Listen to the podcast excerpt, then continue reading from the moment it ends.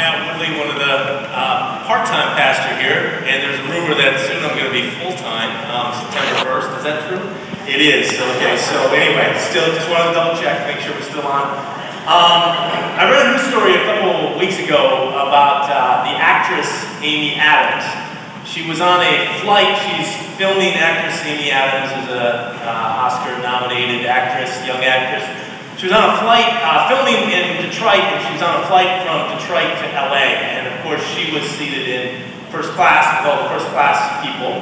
And she spotted a U.S. serviceman sitting in coach, and she, according to another first class passenger who was reporting on this, uh, Ms. Adams turned to the uh, personnel and said that she wanted to switch seats with the serviceman. So the serviceman who had no idea who was doing this or who behind, was behind this was invited to come into first class and she was ushered into regular coach class. Well, there was another reporter on the flight who, as soon as she arrived in LA, started tweeting about what Amy Adams had done. And so reporters gathered around Ms. Adams and they asked her what she had done and why she had done this. And she said, basically, look, I didn't I didn't really do this for the attention. My father was a serviceman, and so I know what it's like to be a serviceman, and it was just my way of honoring our troops and bringing attention to them. It's just a really nice, heartwarming story. Now, journalists sometimes call this kind of story a man bites dog kind of story. You know, when a dog bites a man, that's not really news. You know, that happens all the time unless there's something strange about the wind dog bit the man or whatever. So, um, but when a dog or when a man bites a dog, well, that's news. It's something that doesn't happen every day. So I was thinking about this story, especially in relation to the passage that we just had read to us. And I was thinking, you know, wouldn't it be great though if that wasn't a man bites dog kind of story? Wouldn't that be great if that kind of stuff happened all the time? It was just normal that people treated each other that way? And I'm not just talking about celebrities, but wouldn't it be great if like we belonged to like a whole community of people, a whole like small village of people that treated each other with dignity and respect, where the strong cared for the weak, where the, the famous and powerful truly cared for people that are considered nobodies, where the popular cared for the unpopular, where the really super smart and sophisticated cared for people that are not so smart and sophisticated. Wouldn't it be great if you just belonged to a community where there weren't really any class distinctions at all, where people were just one and truly shared the same dignity and then a status-free community? Wouldn't that be amazing? Well, according to this passage this morning, there is such a place. And at least there's supposed to be such a place. It's called the church. It's called the people gathered together in the name of Jesus Christ. And maybe you're thinking this morning, well, wow, that's not my experience in church. Maybe you've been wounded by the church. Maybe you've had some really bad experiences.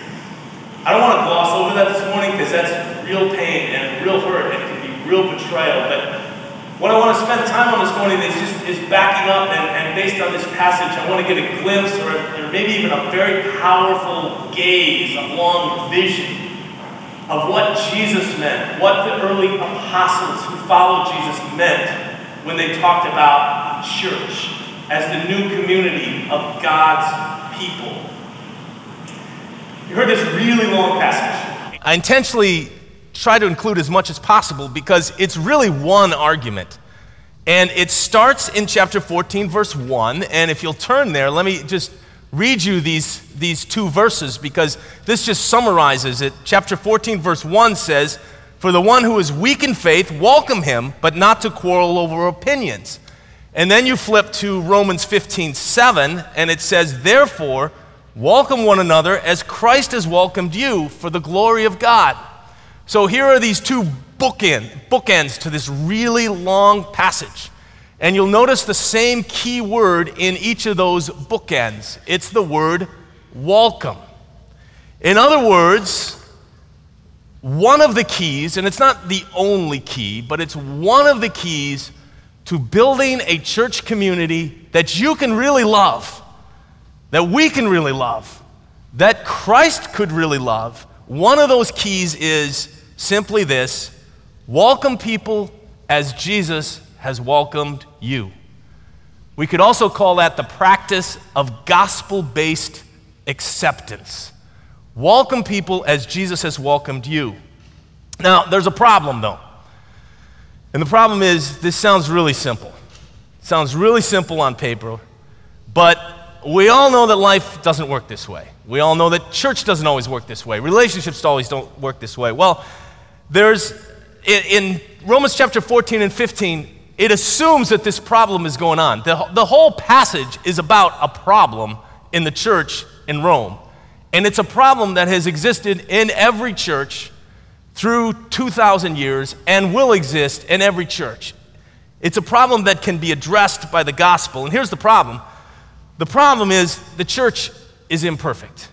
And it's imperfect for a lot of reasons, but it's imperfect because people disagree. People have dif- disagreements. People have conflicts. They argue. And this can be quite shocking when we live with the fantasy that church is supposed to be the place where everybody should get along. And everybody should see things kind of the same way. My way. That's the fantasy that many of us live with. You know, I've lived with this fantasy. I'm the middle child of seven. So you probably know it doesn't take, you don't need a PhD in psychology to know, oh man, he's probably got issues with like trying to please people, you know? I want everybody to get along. So, you know, I've been involved in churches for like 40 years. I still have remnants of that fantasy that everybody can get along. Well, it's not going to happen. And it's not going to happen for two reasons. Why don't Christians get along? Well, first of all, because we're sinful people. That was explored in Romans chapters 1 through 3. But there's another reason why we don't get along. And that is because sometimes we just have honest disagreements about what I'll call secondary issues of the Christian faith.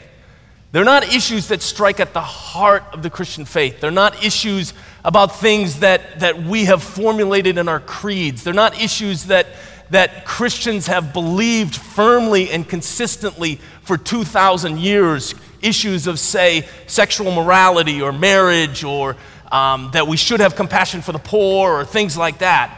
They are secondary issues, issues like cultural issues, issues around how we should eat, issues around politics, issues around worship styles, or how best to help the poor, or how to raise your kids, or, or how America should get involved in the Middle East.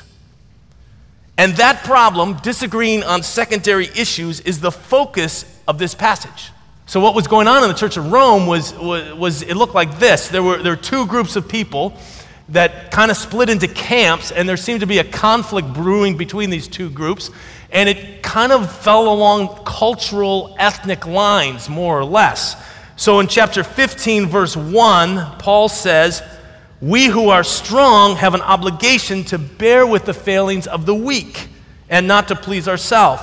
So there's this conflict between what Paul calls the strong and the weak. Well, who were the weak? The weak weren't weak people physically, they were people that were weak in faith. Now, they looked strong in faith, but they were really, Paul says that they're really weak in faith. Who were they? Well, they were probably people that grew up in a Jewish culture. They came to know Jesus as Messiah and Lord, but then they took this stuff from their Jewish culture and by the way, this isn't just Jewish people that do this. We all do this. They took stuff from their Jewish culture, they brought it into the faith in Christ, they brought it into the church, and they said, This is the way we used to do things. This is the way we used to eat our meals. This is the way we used to worship. Everybody's got to do it this way. If you don't do it this way, you're not going to be as pleasing to God as we are. So it's kind of like this justification by works. We're working harder, we're working it right, and God's really pleased with us, but He's not so sure about you. So Paul gives two examples chapter 14, verse 2. One person believes he may eat anything, while the weak person eats only vegetables. Probably had something to do with Jewish dietary laws, which people, which Jesus said are no longer valid, but they didn't listen to that. They just brought it into the church and said everybody's got to do it the way we do it. Now you might think, wow, so glad we don't argue about food in our culture. Are you kidding? I mean, there is probably no culture on the face of the earth that's been more uptight and argumentative and judgmental about food choices than like middle class Americans. It's got to be local. No, it's got to be pesticide, pest, pesticide free. It's got to be it's got to be organic. What is organic anyway? It's well, organic is this. No, that's not the right definition of organic. It's got to have no trans fats. It's got to be blah blah blah blah blah. And so we fight about food like crazy. And everybody's got my way of doing food is right. And then in verse um, 6, they had another argument. Paul said this, verse 5 one person esteems one day as better than another, while another esteems all days alike. Each one should be fully convinced in his own mind. So the difference is about how to worship. So people were taking their assumptions about what worship is, and they were saying, this is the right way to do it, and we're more pleasing to God than they do, than they are. You know, as Anglicans, we have a very certain way of worshiping. And I think we're right. I like the way we worship. I had a long journey to come to the Anglican convictions about worship. But you know, there are other denominations around the face of the globe, like Pentecostals, who we would call have like very low liturgy. There's Baptists that have very low liturgy and celebrate communion like once a quarter. Now, I don't agree with that. But God is blessing those churches around the globe. God is moving in those churches. So, Paul is not talking about things that strike to the core, he's talking about secondary issues. So, the problem was that these weak Christians were saying, taking their secondary issues and saying, oh, we got to do this right, or God is not going to be pleased with us. Let me give you an analogy. It's like this is actually a true thing. In, in northwestern Montana, there's some swinging bridges over the Kootenai River. And at one point in the Kootenai River, it's, it's like these raging rapids. And the, the bridge is, and if you have a, a little uh, issues with uh, fear of heights like I do, it's like really creepy because it swings back and forth and you feel like I'm going to probably fall in. But the bridge is really strong. It's going to hold you. It's held lots of people. The bridge is faithful. The bridge is reliable. Okay? The bridge is Jesus. Okay, I'll just give you the analogy. So the weak Christians, let's just cut to the chase, okay? So the weak Christians are like, they're on the bridge and they're going like, uh, I gotta get every step right. Sometimes they get down and they crawl. And then the strong Christians are like, woo, Jesus is a great bridge, I'm going across, I don't care. So the question becomes, how should the strong Christians relate to the weak Christians? How should the, the strong treat the weak? And notice there is one option that seems to be quite popular. It was popular in the church in Rome, it's popular today. It's the way of contempt, the way of judgment, the way of despising your brother or sister because they don't do it right when it comes to these secondary issues.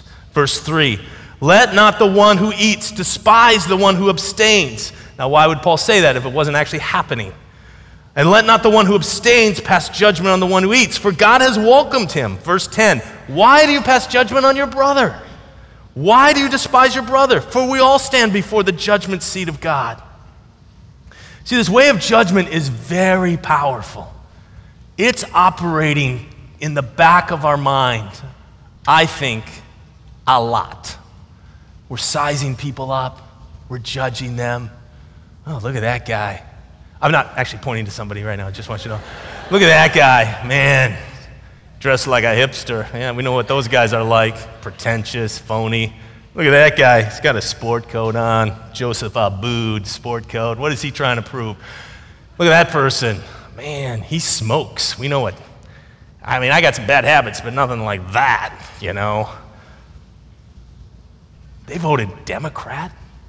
She voted Republican. How could any thinking person like me vote that way? Young black man in a hoodie?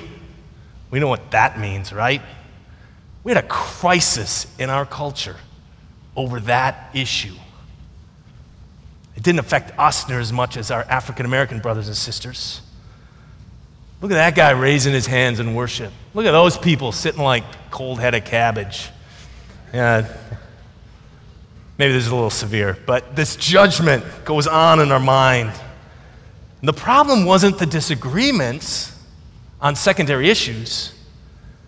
Because Paul says in verse 6, he says, each one should be fully convinced in his own mind. Make up your mind, decide what you believe. The problem was the spirit of judgment that was like a colony of termites just gnawing away, unseen, under the surface, striking at the foundation of Christian community. That was the problem. So, what's the solution? Well, the solution is to welcome people the way Christ welcomed them. Remember our other bookend, chapter 15, verse 7. Therefore, welcome one another as Christ has welcomed you for the glory of God. So, this isn't just a good idea, this brings glory to God when we do this. Notice chapter 15, verses 1 through 2. We who are strong have an obligation to bear with the failings of the weak and not to please ourselves. Let each of us please his neighbor for his good to build him up. In other words, back to our bridge analogy, okay, the strong Christians could easily say, Man, slowpokes, I can't wait for them. I got a lot to do, I got places to go. God's really blessed me. I don't have any obligation to them. And this pastor says, No, you, you do have an obligation to them. You go back and help them. Even the most annoying, anxious, immature follower of Christ is your brother or sister in Christ. This being on the bridge isn't about you, it's about us getting across together. And then in chapter 15, verse 3, Paul gives the example A of someone who didn't please himself. For Christ did not please himself, but as it is written, the reproaches of those who reproached you fell on me. It's talking about his whole life. Now, Paul brings Jesus up at this point because we need a really strong antidote to the poison of contempt and judgmentalism that runs in our blood since the fall of Adam and Eve. And the only antidote that's strong enough is not going to tolerance workshops and mandatory sensitivity training. The, the antidote that's really strong enough is the gospel the good news of Jesus Christ. How did he treat us? How did he welcome us? Well, you go back to some of the earlier portions of Romans, and that's all explained there, but it basically says we were weak, we were sinful, we were living like enemies of God, and Christ didn't leave us in the dust. He came back for us, He bore our sins on the cross. He welcomed us when we were least worthy of being welcomed. As Romans 5 8 says, God demonstrates his love toward us in that while we were yet sinners, Christ died for us. That's the gospel. And now we're called to just live that out. Back in chapter 14, in one of the verses we actually omitted, it says, Paul calls Christians to walk in love. Then he said, Do not destroy the one for whom Christ died. Um, that's a great phrase. So in Christian community now, Every person I meet is the one for whom Christ died. You are the one for whom Christ died. A person that I really disagree with very strongly on issues, that is the one for whom Christ died. The one that I think is weak or annoys me or I think is immature, that is the one for whom Christ died. It changes the way you look at people you see, this passage addresses an issue in our culture that we're really struggling with, and that is how do you love someone and yet disagree with them? Now, this applies to secondary and non negotiable issues as well, but it's like, how do you radically accept somebody and yet challenge them to grow? Well, you welcome them as Christ has welcomed you. Let me give you an example of somebody that did that to me. Um, when I was moving from Long Island about five years ago, um, there was a guy in the church, an older guy in the church named John. And John was a builder, and he had actually, he was, a, he was in construction, and actually done really well. He helped us invest in our home, otherwise there's no way we could afford a home on Long Island. And when I was, um, when we were getting ready to move and sell the house, um, I was telling John, it's like, man, I, this is a real, this is a disaster. We're going to lose money on the house and I don't have any money. I don't have any savings. And so John said, Well, Matt, why don't you tell me a little bit more about your financial situation? So he said, I want you to pull together all your financial records, everything, everything that you have, all your debt, all your assets, and I want you to show them to me. I had never done this to another human being. So I brought a folder full of stuff, and I brought it to John.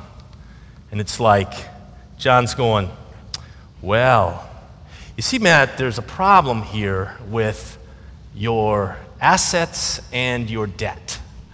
That is the basic problem here.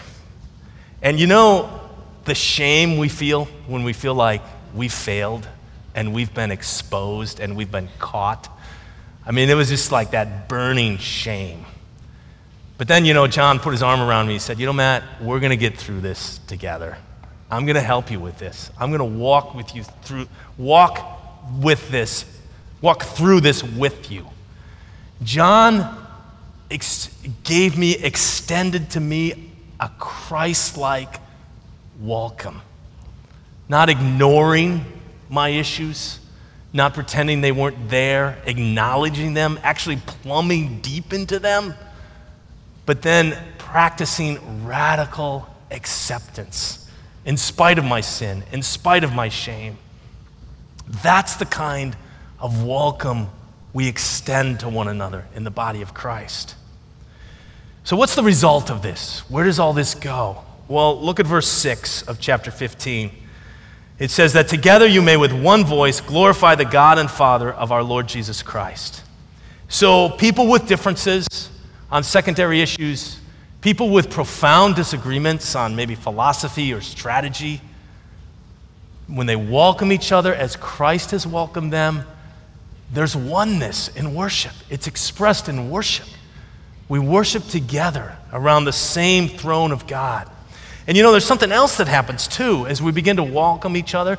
There's this other impact. It's, it, things just get a little crazy in a good way when we practice welcoming each other. Notice in verses 9 through 12, Paul quotes four times from the Old Testament.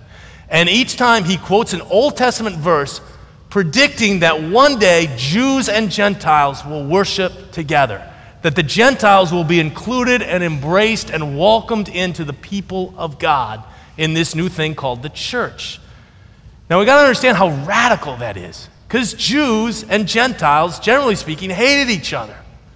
They didn't get along, they didn't eat together, and they certainly didn't worship together.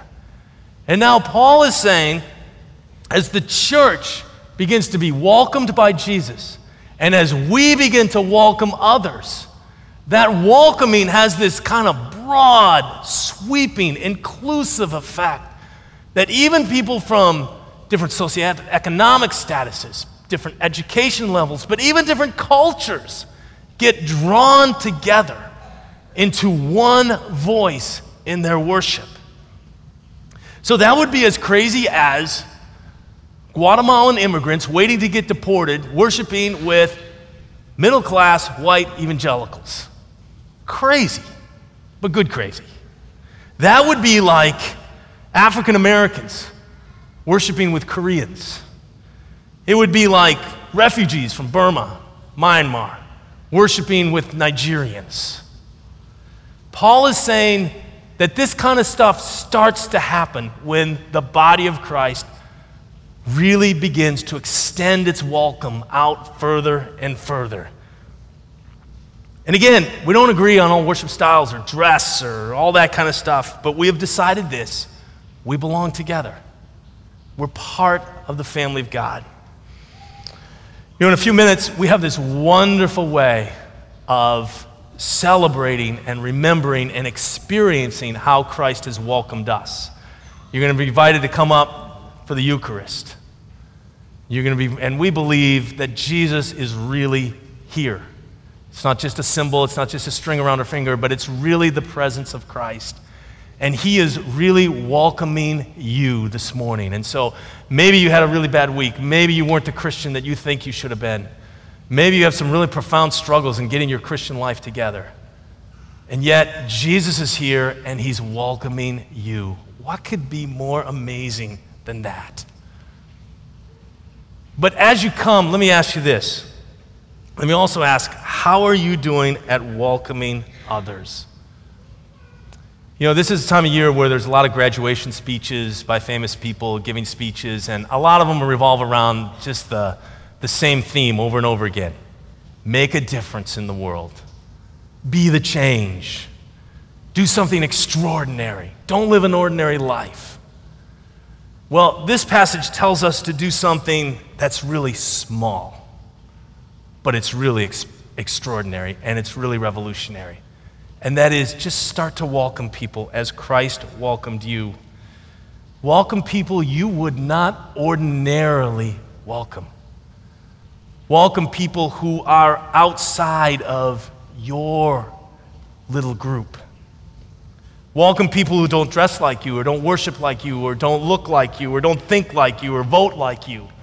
Welcome people from different cultural backgrounds. Welcome people who you think are undereducated or overeducated. Welcome people who don't do the church the way you think church should be done. Welcome people you think are pretentious or stuck up or weak in their faith. And don't wait for them to welcome you. I mean, if Christ would have done that, all of us would be on the path to hell. So just begin to welcome people. Just begin to be interested in people. Begin to talk to them. I think about all the people in, in this church that have done that to me and that have given me that blessing when I came here four years ago and people welcomed me and embraced me. I mean, you've, this church has done that to me. And you might think, oh, that's really scary. It's really scary to leave my little group of friends, you know? I don't know if I can do that. I don't know if I want to do that. That's too scary. Well, let me just remind you of our gospel reading. Jesus is telling Peter, Get out of the boat, come to me. Maybe this is one way you need to get out of the boat. So, you want to do something that's going to really change the world? Look at everyone here this morning. Look at everybody you meet and say, That's the person for whom Christ died. That's the one whom Christ died for and then treat them accordingly. I promise you, if you do that, people will never be the same. They will never be the same to you. You will never be the same. And we as a